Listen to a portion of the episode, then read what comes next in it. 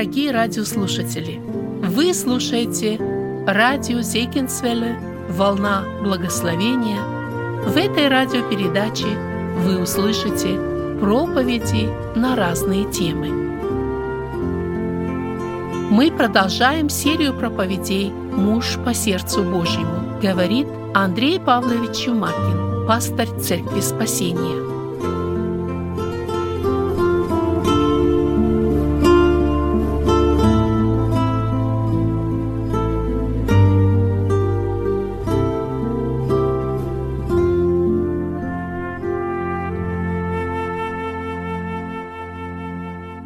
Продолжаем брать уроки из жизни великого царя израильского, царя Давида.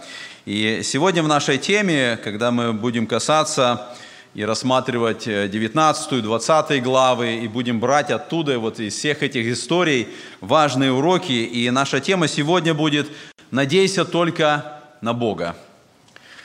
А, когда-то Спержин сказал такие слова, «Если бы я знал, что мне осталось жить только 25 лет, я бы потратил эти 25 лет на приготовление. Нам очень важно э, понимать, что Бог желает каждого из нас приготовить для своей цели. И Бог все делает в нашей жизни, Он направляет обстоятельства, чтобы приготовить нас, чтобы мы могли понять Его волю, чтобы мы могли иметь желание исполнять эту волю и воспринимать все, что Бог делает вокруг, как приготовление Божие. Он желает научить нас, Он желает наставить нас, Он желает дать нам мудрость, Он желает дать нам способности необходимые, чтобы мы, принимая все это от Господа, могли исполнить то предназначение и ту волю, которую Господь открывает в нашей жизни. И иногда кто-то из нас, может быть, думает, почему Бог вот сегодня, в данный момент, почему Бог не использует меня – мы смотрим на кого-то, мы видим какой-то успех или благословение в их жизни, в их служении, и смотрим на себя, на свою жизнь, и думаем, ну, в моей жизни я не вижу, чтобы Бог как-то поставил меня куда-то, чтобы Бог дал мне какую-то особую цель, особое служение, что, что Бог сейчас вот что-то делает. Наверное, причина не потому, что Бог этого не делает, потому что мы этого не видим. Бог желает, чтобы мы видели это – Бог желает, чтобы мы видели, что Бог сегодня нас готовит к чему-то, и у Него есть для каждого из нас а, цель, задача, и нам нужно понимать это и видеть. И проблема часто у человека бывает, что он часто желает достигнуть чего-то, он часто желает уже за что-то взяться еще до того, как он готов к этому. И Бог так не поступает.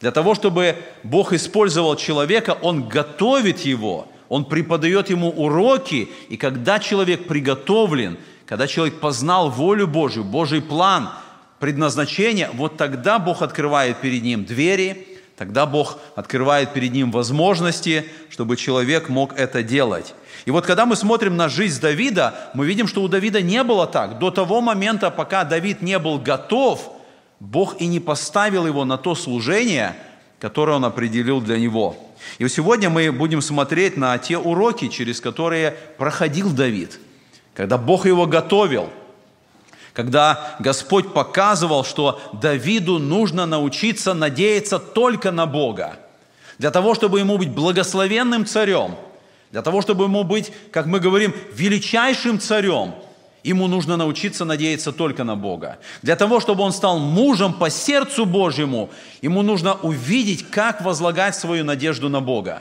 И это нужно всем нам. Если мы желаем стать вот таким, как Давид, мужем по сердцу Божьему, нам нужно научиться надеяться только на Бога и понимать, что это значит в нашей жизни. Что значит возлагать надежду на Господа – потому что это самое главное в нашей жизни.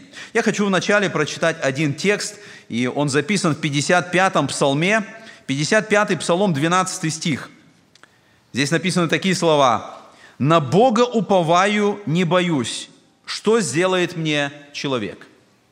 Я не случайно взял этот текст именно из 55-го псалма, потому что этот псалом Давид написал в тех обстоятельствах, которые мы будем сегодня касаться – Именно в этих обстоятельствах, когда Бог учил его возлагать надежду на Бога, он был в стесненных, трудных обстоятельствах, и он научился этому, и он записал вот эти слова «на Бога уповаю и не боюсь».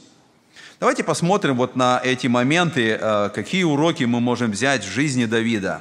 Э, в прошлый раз, когда мы касались 19 э, главы мы, и предыдущие главы, мы видели, что Саул пришел в ярость, когда он услышал, что Давиду поют эти песни, когда он услышал все эти толпы, поющие, что Саул победил тысячи, а Давид победил десятки тысяч. И вот с этого момента у него появилось это желание умертвить Давида. И несколько раз мы читаем эти обстоятельства, несколько раз копье летело в Давида с целью поразить. Это было желание, это было стремление Саула. Мы читаем в 18 главе, написано, Саул сделался врагом Давида на всю жизнь. Это была его цель, это было его отношение, это э, постоянное его стремление – и со стороны Давида в этой ситуации постоянной целью было спасаться и убегать. Это стало его постоянным э, действием. И поэтому, когда мы смотрим с вами вот на то, как Бог научил Давида возлагать надежду на него, мы видим вот в этих главах, которые будем сегодня смотреть, Бог стал убирать в жизни Давида опоры, на которые он опирался – у Давида были некоторые моменты, на что он надеялся, на что он возлагал надежду, так как и у каждого из нас.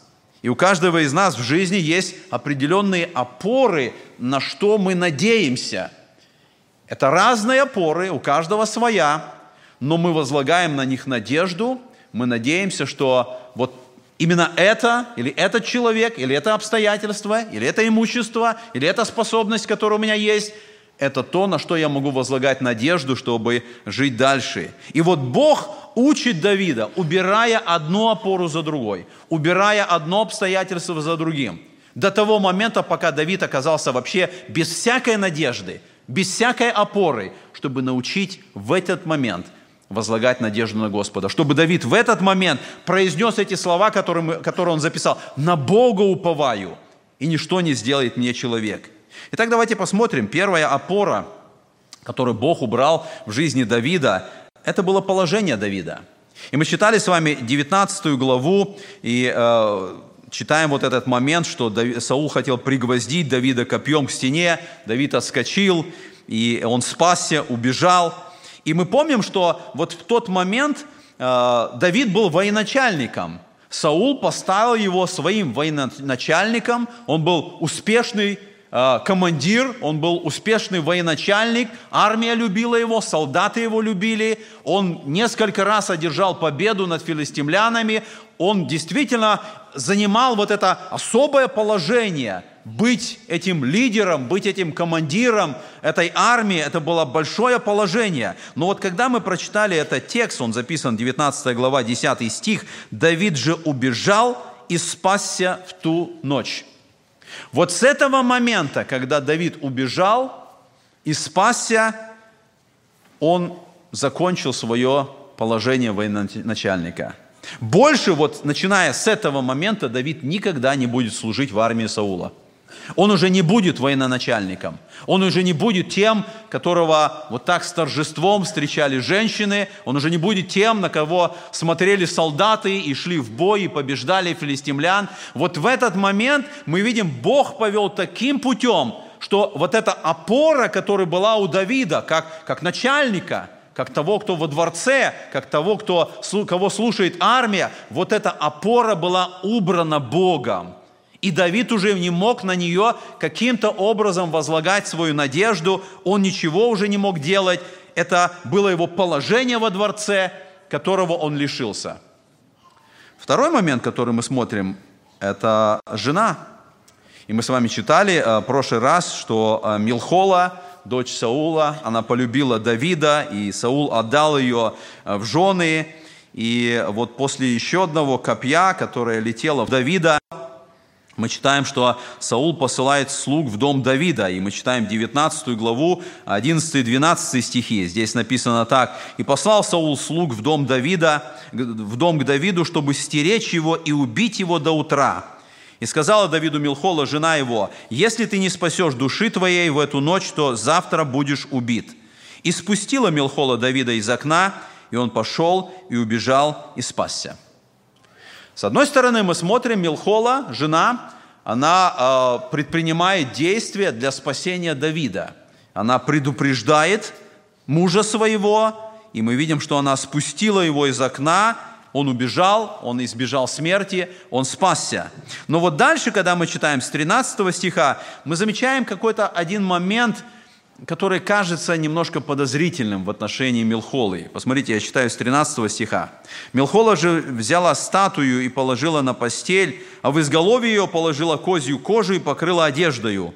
И послал Саул слуг, чтобы взять Давида, но Милхола сказала, он болен. И послал Саул слуг, чтобы осмотреть Давида, говоря, принесите его ко мне на постели, чтобы убить его. И пришли слуги, и вот на постели статуя, а в изголовье ее кожья кожа, козья кожа. Тогда Саул сказал Милхоле, для чего ты так обманула меня и отпустила врага моего, чтобы он убежал?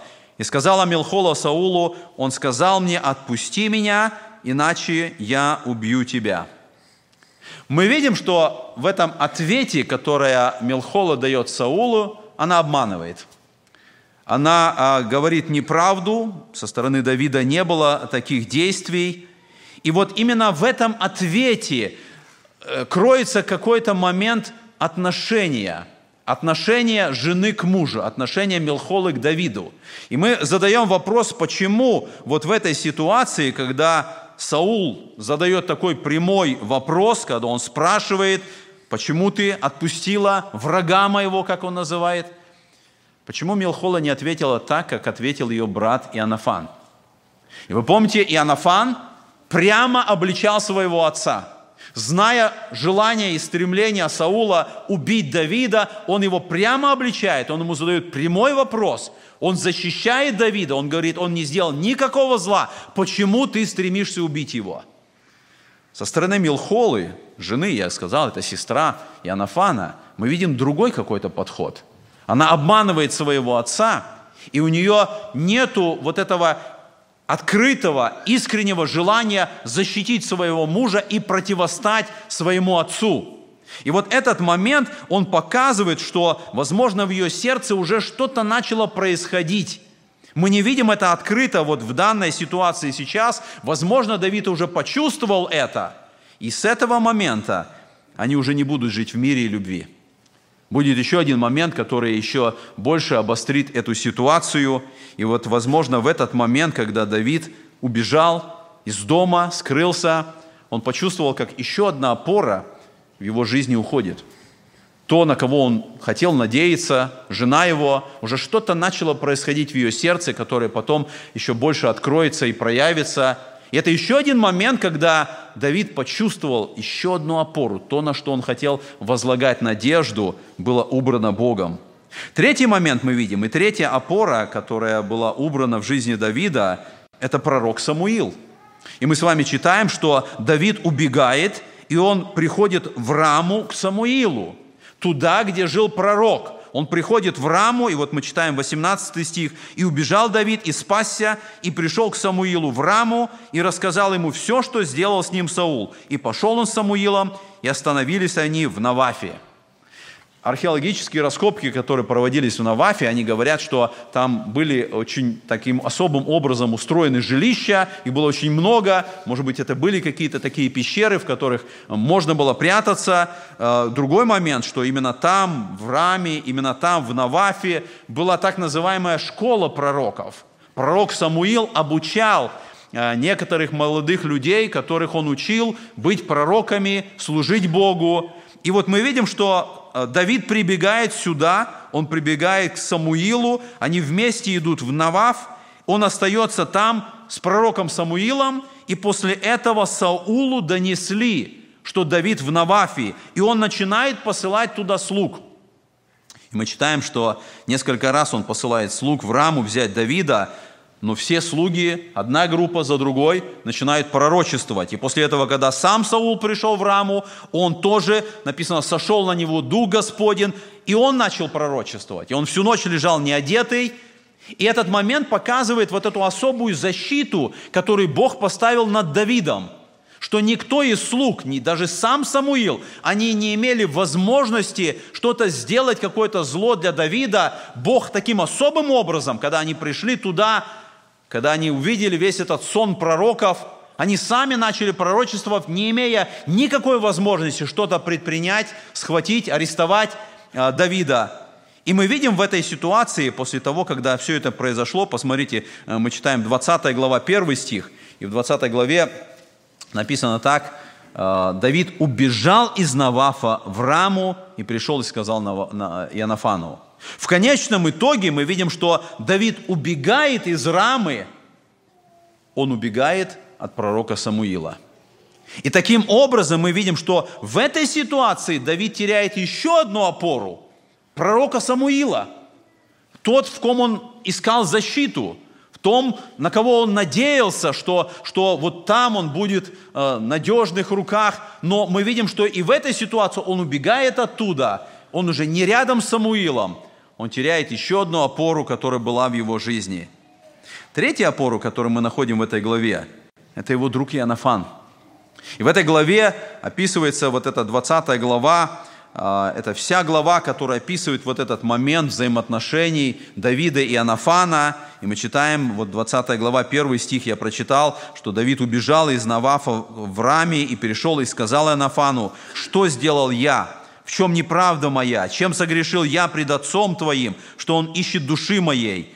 И сказал я Анафан, нет, ты не умрешь. Вот отец мой не делает ни большого, ни малого дела, не открыв ушам моим. Для чего же бы отцу моему скрывать от меня это дело? Этого не будет. Давид клялся и говорил, отец свой хорошо знает, что я нашел благоволение в очах твоих, и потому говорит сам себе, пусть не знает о том Иоаннафан, чтобы не огорчился, но жив Господь и жива душа твоя. Один только шаг между мною и смертью. Подумайте вот об этом выражении. Это выражение один только шаг между мною и смертью, оно показывает состояние и положение Давида. Он как на фронте. У него как пули вокруг летят. Он понимает, что один неосторожный шаг и, и, и смерть его ожидает. С одной стороны, мы можем подумать, почему Давид убежал из Навафа? Зачем ему нужно было? Ну, оставался бы там с Самуилом. Но я думаю, что Дух Святой вот э, особым образом, как я сказал, он охранял его там, но вот в этой ситуации э, мы видим, что у Давида была причина, по которой он убежал. И, скорее всего, он хотел узнать после того, как Саул пророчествовал, Давид хотел узнать, не изменилось ли сердце Саула, не появились ли какие-то возможности, чтобы им примириться – чтобы наладить отношения. И вот он прибежал к Иоаннафану для того, чтобы узнать это, и он задает эти вопросы. Он спрашивает, что сделал я? И когда мы читаем эти вопросы, которые он задает, и те слова, которые говорит Давид, мы видим здесь, что он как бы проверяет и отношения с Иоаннафаном. И он переживает за, за дружбу с Иоаннафаном, насколько можно доверять в этой ситуации самому Иоаннафану. И Давид хотел знать, что думает Саул, какие планы его, но больше всего он хотел знать, что думает Иоаннафан. Остался ли Иоаннафан в этой ситуации его другом? Не пошел ли Иоаннафан вот тем путем, которым пошел его отец Саул? Нет ли у Иоаннафана каких-то желаний что-то сделать? И мы видим, что Иоаннафан дает свой ответ, и он показал, что Давид по-прежнему его друг – Давид может доверять ему. И Анафан не верит вот этому обману, который говорит Саул. Он по-прежнему друг. И мы видим, что когда Давид произносит эти слова, что только один шаг между мною и смертью, это показывает состояние уныния. Когда в жизни Давида Бог убирает одну за другой опорой, он приходит вот в это состояние – у него есть переживания, у него есть страх, у него есть уныние. Он понимает, что вот он идет, как я сказал, по этому острию бритвы. Это особая ситуация в жизни Давида, и он понимает это. И мы читаем с 4 стиха, «И сказал Иоаннафан Давиду, чего желает душа твоя, я сделаю для тебя. И сказал Давид Иоаннафану, вот завтра новомесячие, я должен сидеть с царем за, за, э, за столом, но отпусти меня, я скроюсь в поле до вечера третьего дня. Если отец твой спросит обо мне, ты скажи, Давид выпросился у меня сходить в свой город Вифлеем, потому что там годичное жертвоприношение всего родства его. Если он скажет, Э, хорошо, то мир рабу твоему, а если он разгневается, то знай, что злое дело решено у него. Ты же сделай милость рабу твоему, ибо ты принял раба твоего в завет Господень с тобою. Если есть какая вина на мне, то умертви ты меня, зачем тебя вести меня к отцу твоему?» мы видим вот этот страх, который есть у, у, у Давида. И с одной стороны, как я сказал, э, у него есть какие-то сомнения в дружбе с Иоаннафаном, поэтому он задает вопрос – что если ты идешь за своим отцом, то умертви меня прямо сейчас здесь. Не веди меня к отцу, не нужно нам что-то дальше, умертви меня прямо сейчас здесь. И мы видим, что, с одной стороны, он еще как бы не удостоверился, что Бог защищает его. Убирая одну за другой опорой, Бог защищает его. Бог проводит его путем. И вот просто под давлением вот всех этих обстоятельств мы видим вот эти сомнения, которые терзают душу Давида. И с другой стороны, мы видим, что то, что Давид произнес вот это слова, мы понимаем, что это был обман. Когда он говорит, скажи Саулу, я иду в Вифлеем, там мое родство собирается. И Библия открыто говорит.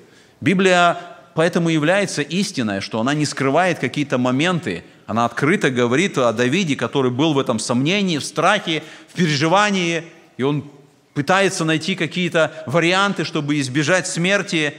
И мы видим, что Давид вот в этой ситуации, он предлагает эту проверку.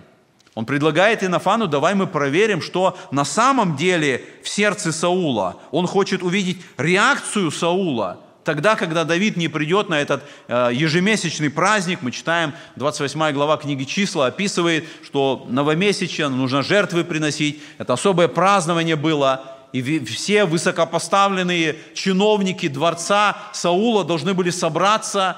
И вот в этой ситуации Давид и говорит, давай мы проверим, что на самом деле в сердце отца. Если я не буду на своем месте – и если Саул будет спокоен, мы будем знать, что у него нет зла на сердце. Но если мы увидим его гнев, если мы увидим его раздражение, вот тогда в этой ситуации ясно будет, что по-прежнему в сердце его желание смерти. Я сказал, что Давид прибежал к Иоаннафану знать сердце Саула. После того, когда Дух Святой сошел на Саула, и он пророчествовал, изменилось ли что-то в его сердце или нет – вот эта проверка, она и была предложена Давидом, чтобы увидеть, есть ли какие-то перемены в сердце Саула в этой ситуации. И мы читаем с вами дальше 10 стих. «И сказал Давид Иоаннафану, кто известит меня, если отец твой ответит тебе сурово?» И сказал Янафан Давиду, иди, выйдем в поле, и вышли оба в поле. Мы видим вот в этой ситуации, когда смотрим на всю эту главу, есть несколько моментов, как Иоаннафан подтверждает свою дружбу.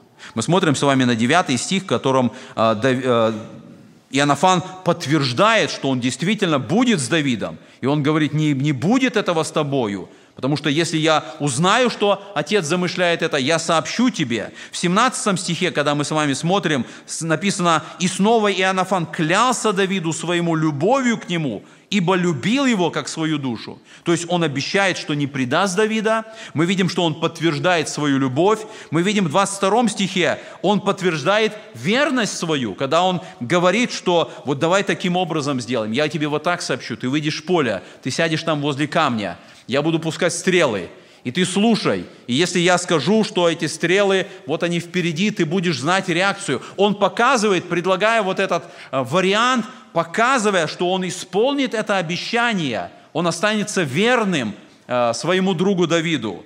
И мы видим, что он действительно так и исполнил. И мы читаем в этой главе, э, когда он кричал отроку, когда он пускал стрелы, когда он говорил, смотри, стрела впереди тебя, зная и желая сообщить Давиду о реакции Саула, что Саул действительно по-прежнему замышляет зло и смерть. И он кричал, скорее беги, не останавливайся. Он доказал свою верность, исполнив это обещание. И четвертый момент, мы видим, что он подтверждает свою дружбу не только словами, он подтверждает свою, служ... свою дружбу делами. И мы смотрим с вами а, дальше, вот на 27 стих, и написано, когда наступил второй день новомесяча, помните, наступил первый день, и Саул не особо обратил внимание на то, что Давида не было. И когда наступил второй день новомесяча, а место Давида оставалось праздным – Тогда сказал Саул сыну своему Иоаннафану, почему сын Иисеев не пришел к обеду ни вчера, ни сегодня? И отвечал Иоаннафан Саулу, Давид выпросился у меня в Вифлеем, он говорил, отпусти меня, ибо у нас в городе родственное жертвоприношение, и мой брат пригласил меня. Итак, если я нашел благоволение в очах твоих, схожу я и повидаюсь со своими братьями, потому он и не пришел к обеду царя. Тогда сильно разгневался Саул на Иоаннафана и сказал ему, «Сын негодный и непокорный, разве я не знаю, что ты подружился с сыном Иисеевым на срам себе и на срам матери моей?» И мы видим, вот дальше, когда читаем, что а, Иоаннафан защищает, он готов, он готов стоять за друга своего. И даже в той ситуации, а, когда отец бросает в него копье, Иоаннафан делами подтверждает – свою верность Давиду. Он показывает, что он действительно остался верным. И в 20 главе 42 стихе мы читаем, «И сказал Иоаннафан Давиду, иди с миром». А в чем мы клялись? А в чем клялись мы оба именем Господа, говоря, «Господь да будет между мною и между тобою, и между семенем моим и семенем твоим, то да будет на века». И встал Давид и пошел, а Иоаннафан возвратился в город. В этот момент мы видим еще одна опора уходит из жизни Давида. Это его друг. Друг верный, который доказал свою любовь, который доказал свою верность, но в конечном итоге, когда он сообщил, что у Саула по-прежнему план умертвить Давида, и вот в 42 стихе сказано, Иоаннафан пошел в одну сторону, а Давид пошел в другую. Еще одна опора в жизни Давида Богом была убрана, и в этот момент Давид остался без своего друга. И мы прочитали с вами, что он потерял свое положение, он потерял свои отношения с женой, он потерял наставника Самуила, и вот теперь он остался без своего самого близкого друга Иоаннафана. И это еще не все, потому что 21 глава показывает, что он, он потерял и последнюю пятую опору. И пятая опора – это было уважение к самому себе. Это была его личность. Это был тот, кто на самом деле был Давид. Он даже это потерял в этой истории. И мы читаем 21 глава, 10 стих. «И встал Давид и убежал в тот же день от Саула, и пришел к Анхусу, царю Гевскому». Подумайте об этом. Он пришел в Гев – и Гев – это был тот город, в котором в свое время жил Голиаф. Этот великан, которого он победил. Гев – это была столица филистимлян. Это было место, столица врагов народа израильского. И вот в этой ситуации, когда все эти опоры в жизни Давида были потеряны, Давид идет именно в сам стан врагов. Он приходит туда, он идет в столицу, и он приходит царю Анхусу.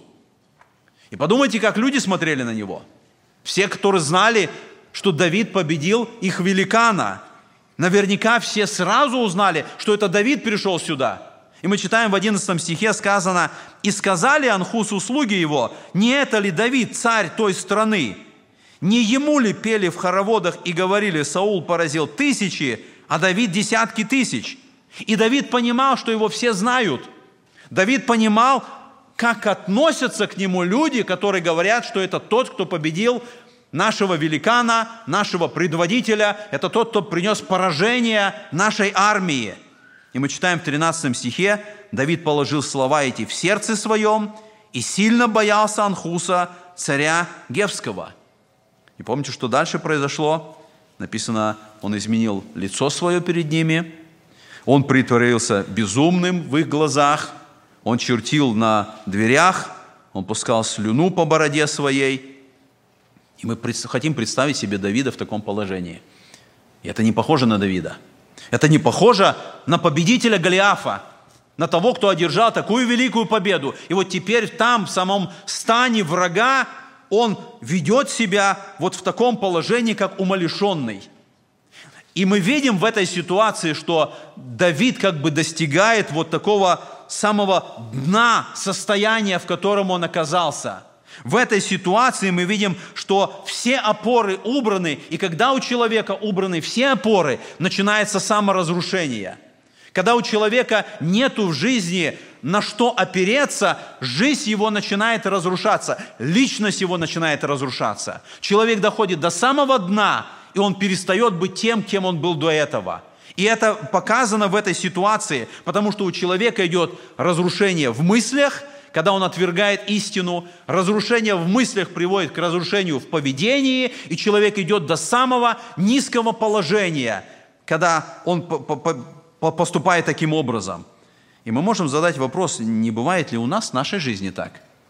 Не бывает ли в нашей жизни, что когда мы идем каким-то трудным путем, вместо того, чтобы возлагать надежду на Господа, мы ищем убежище в стане врага.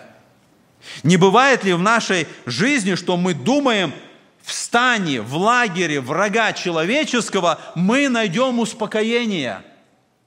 И мы идем туда, и мы пытаемся в этом мире, там, где враг душ человеческих является царем Анхусом, вот там мы пытаемся каким-то образом найти себе прибежище, найти себе пристанище, найти себе время для того, чтобы там жить. И когда я читаю вот эти слова, я вижу, что Слово Божие, оно к нам обращается. И оно говорит этими словами, христиане, перестаньте пускать слюни по бороде. Христиане, перестаньте искать прибежище вот в этом стане врага. Перестаньте пускать пену, лишь бы остаться в стане филистимлян – как многие сегодня христиане, они на все готовы идти, только бы остаться в этом лагере филистимском, только бы там, чтобы им ничего не сделали. И это проблема, которую мы видим в этой ситуации, потому что этот мир, в котором мы живем, это мир филистимлян, это мир врага душ человеческих. И Писание показывает, это не наше место, и мы не можем идти каким-то путем, чтобы найти себе здесь пристанище. И может быть сегодня уже кто-то в этом лагере – Писание показывает, это безумство, это сумасшествие. Мы читаем 14 стих. «И сказал Анхус рабам своим, видите ли, он человек сумасшедший, для чего вы привели его ко мне? Разве мало у меня сумасшедших, что вы привели его, чтобы он юродствовал предо мною? Неужели он войдет в дом мой?» Анхус говорит, у нас среди филистимлян достаточно сумасшедших, уберите его отсюда. И мы видим, что Давид не мог найти защиту и успокоение даже в стане врагов. Там, в этом последнем пристанище, которое он хотел себя найти, он не находит себе, его выгнали даже оттуда. У него было положение, и он его потерял. Это была его опора. У него была жена, и он остался без жены. Это еще одна опора была убрана. У него был наставник, и он его потерял. У него был друг, и он остался без друга. У него была личность, личность Давида, то, кем он был до этого момента. И мы видим, что даже этот момент, эта опора Богом была убрана в этот момент. Но есть другая сторона. Мы смотрим вот на эту внешнюю сторону, что Давид неправильно поступил. Мы смотрим на его облик, мы, мы видим, как он притворяется этим сумасшедшим. Но есть другая сторона, то, что происходило в сердце Давида в этот момент – и когда мы читаем с вами книгу «Царств», там не описано, что происходило в сердце Давида. Но когда мы читаем псалмы, там показано, что было в сердце Давида в этот момент, когда Бог забрал все опоры, когда он опустился до самого низкого положения, когда ему не за что держаться, когда все опоры были убраны. И мы читаем с вами 55-й псалом, потому что в это время Давид написал два псалма. И 55-й псалом, он начинается такими словами о голубице, безмолвствующей в удалении, Писание Давида, когда филистимляне захватили его в Гефе. Когда он находится в Гефе, он пишет этот псалом. Я хочу прочитать этот псалом, чтобы мы поняли, увидели, что в его сердце происходит в этот момент. И он пишет, это 55-й псалом, «Помилуй меня, Боже, ибо человек хочет поглотить меня, нападая всякий день теснит меня. Враги мои всякий день ищут поглотить меня, ибо много восстающих на меня. О Всевышний, когда я в страхе, на Тебя я уповаю. В Боге восхвалю я Слово Его, на Бога уповаю, не боюсь. Что сделает мне плоть? Всякий день извращают слова мои, все помышления их обо мне на зло собираются, притаиваются, наблюдают за моими пятами, чтобы уловить душу мою. Неужели они избегнут воздаяния за неправду свою? Во гневе не зложи, Боже, народы, у Тебя исчислены мои скитания, положи слезы мои в сосуд у Тебя, не в книге ли они Твоей? Враги мои обращаются назад, когда я взываю к Тебе, из этого узнаю, что Бог за меня. В Боге восхвалю я Слово Его, в Господе восхвалю Слово Его, на Бога уповаю, не боюсь, что сделает мне человек – на мне, Боже, обеты Твои, Тебе воздам хвалы, ибо Ты избавил душу мою от смерти, да и ноги мои от притыкания, чтобы я ходил пред лицом Божиим во свете живых». Когда все опоры убраны в жизни Давида, он нашел опору в Боге. Он понял, что это единственная надежная опора – и он возлагает, он, он этими словами, он сердце свое изливает Богу. Он молится Богу в этот момент. Он показывает, что его надежда в Боге. В это же время он написал 34-й псалом. И этот псалом так и начинается, псалом Давида, когда он притворился безумным пред Авимелехом и был изгнан от него и удалился. Я читаю с 19 стиха. «Близок Господь сокрушенным сердцем и смиренных духом спасет» Много скорбей у праведного, и от всех их избавит его Господь. Он хранит все кости его, ни одна из них не сокрушится. Убьет грешника зло, и ненавидящие праведного погибнут. Избавит Господь душу рабов своих, и никто из уповающих на него не погибнет. Сердце Давида в этот момент принадлежало Богу. Он муж по сердцу Божьему, потому что и в этой ситуации, когда все опоры убраны, не на что надеяться, он на самом дне, его сердце принадлежит Богу, и он взывает Господу этими словами. И мы смотрим на эту историю, и мы можем сказать, что между нами и между Давидом огромный период времени. Это древняя история, но то, что происходило с ним, происходит сегодня со многими из нас, потому что Сегодня многие находят свои опоры в других людях, в положении, в вещах каких-то. И вместо того, чтобы найти опору в Боге, люди, христиане, возлагают свои надежды на то временное, что не является опорой. И Давид знал, что такое, что это за чувство, когда опора уходит из-под ног. Но многие из нас не знают это сегодня, потому что в жизни мы всегда как бы на что-то возлагаем свою надежду – когда мы были детьми, мы имели опору в родителях. Когда мы пошли в школу, мы, мы доверяли учителям, мы доверяли образованию. Когда мы вырастали, мы доверяем опыту жизни, тому, что мы знаем, когда цели какие-то перед нами.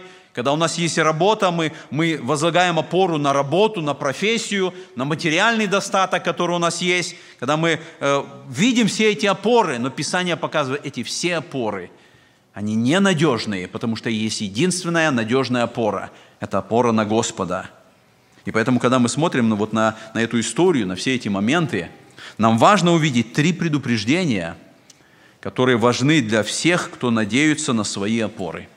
И первое, опоры в жизни человека, они часто становятся заменой Бога. Когда человек возлагает на что-то свою надежду, свое упование, тогда Богу нету места в его жизни – и мы читаем в 33 главе книги Второзакония, «Прибежище твое Бог древний, и ты под мышцами вечными, Он прогонит врагов от лица твоего и скажет, истребляй. Только Бог может быть нашей опорой. Только на Него мы должны возлагать нашу постоянную надежду. Исайя э, записал в 41 главе, «Не бойся, ибо я с тобою, не смущайся, ибо я Бог твой, я укреплю тебя и помогу тебе, и поддержу тебя десницей правды моей». Но пока у нас есть какая-то другая опора – на что мы возлагаем надежду, Бог не станет нашей опорой. Мы видим в жизни Давида, Бог убирал одну за другой опоры. Он готовил его к тому, чтобы он стал великим царем. Он готовил и учил его не возлагать надежду ни на какую опору, кроме Бога. Второй момент, который мы видим, второе предупреждение. Опоры удерживает наш взгляд на земле.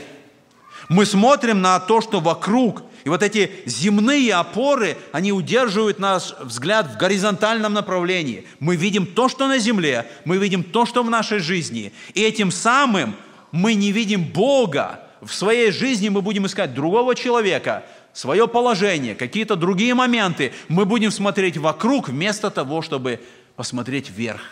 И когда Давид оказался в этой ситуации, когда вокруг не на что смотреть, нету никакой надежды, мы видим, он посмотрел вверх, он нашел опору в Боге. Мы читаем э, в 17 главе книги Иеремии такие слова. «Так говорит Господь, проклят человек, который надеется на человека и плоть делает своею опорою, и которого сердце удаляется от Господа, он будет как вереск в пустыне, и не увидит, когда придет доброе, и поселится в местах знойных в степи, и на земле бесплодной необитаемой. Благословен человек, который надеется на Господа, и которого упование Господь. Таким стал Давид. Он понял единственную надежную опору. И мы читаем в 117-м псалме сказано, «Из тесноты возвал я Господу, и услышал меня, и на пространное место вывел меня Господь. Господь за меня, не устрашусь, что сделает мне человек. Он видит эту надежную опору, она только в Господе. Он смотрит вверх, вместо того, чтобы искать эту опору вокруг. И, наконец, третье предупреждение. Опоры земные, они дают только временный покой. Мы видим сегодня в Америке так много, так популярные самые разные обезболивающие таблетки. И мы понимаем, что любое обезболивающее средство, оно не решает проблему, оно не дает исцеления, оно на время дает какое-то успокоение боли – Любые антидепрессанты, они не решают суть проблемы, в которой оказался человек. Они дают временное облегчение. И вот таким же путем мы можем сказать, что все человеческие опоры, они являются временным покоем. Они дают временное успокоение для человека, но они не дают настоящего. И мы видим, что люди сегодня в Америке употребляют миллионы таблеток, им нужно еще больше, потому что не решается проблема, в которой находится человек – когда люди сегодня имеют эти земные опоры, им важно понять, Бог не дает временное облегчение. Бог дает решение проблемы. Бог дает такую опору, когда человек знает, что это вечная надежда, это постоянная надежда. Мы читаем Иеремии в 10 главе написано «Безумствует всякий человек в своем знании, срамит себя всякий плавильщик истуканом своим, ибо выплавленное им есть ложь, и нет в нем духа. Это совершенная пустота, дело заблуждения. Во время посещения их они исчезнут не такова, как их доля Иакова, ибо Бог его есть Творец его, и Израиль есть жезл наследия его, имя его Господь Савов. Все земные опоры, они становятся идолом в сердце человека, если человек на них возлагает свою надежду. Только Господь является этой опорой, которая не может быть идолом, потому что только Бог является Творцом. И когда мы на Него возлагаем опору, это верный и правильный путь. И нам важно задать себе вопрос сегодня, какие опоры есть у вас сегодня. Может быть, в вашей жизни происходит то, что происходило в жизни Давида, когда Бог убирает одну за другой опоры. И это важно увидеть, и это важно понять. И я хочу сказать, когда Бог убирает в нашей жизни земные опоры, мы чувствуем боль, потому что эти опоры, они происходят из сердца нашего. И Богу нужно эти опоры убрать из сердца нашего. И в этой ситуации мы чувствуем боль, мы чувствуем иногда полную неуверенность, мы чувствуем страх, мы чувствуем, что из-под ног уходит наша опора. Но вот именно в этой ситуации у Бога есть одна цель, чтобы мы возложили свою надежду на Него. Чтобы мы поняли, что Он единственная опора. Есть только одна надежная опора, и это Бог. Есть только одна надежная опора – это Иисус Христос, на которого мы должны возложить надежду. И сам Христос говорит, мы с вами читаем э, Евангелие Матфея 6 главе, он говорит, не заботьтесь, что вам есть, или что вам пить, или во что вам одеться. Не ищите опоры в этой жизни, не ищите опоры в этом мире. Он говорит в этой Нагорной проповеди, всего этого ищут язычники. Язычники, которые ищут опоры в этом мире, в этой жизни, язычники, которые имеют эти человеческие опоры в сердце, язычники, которые поклоняются идолам в этой жизни этих опор. Но Господь говорит в своей проповеди, что Отец Небесный знает, в чем вы имеете нужду. Ищите же прежде Царствие Божие и правды Его, и это все приложится вам. Поэтому да поможет нам Господь, когда мы смотрим на эти уроки, осознать, проверить, и всегда возложить опору только на единственную надежную опору, на Господа нашего Иисуса Христа. Аминь.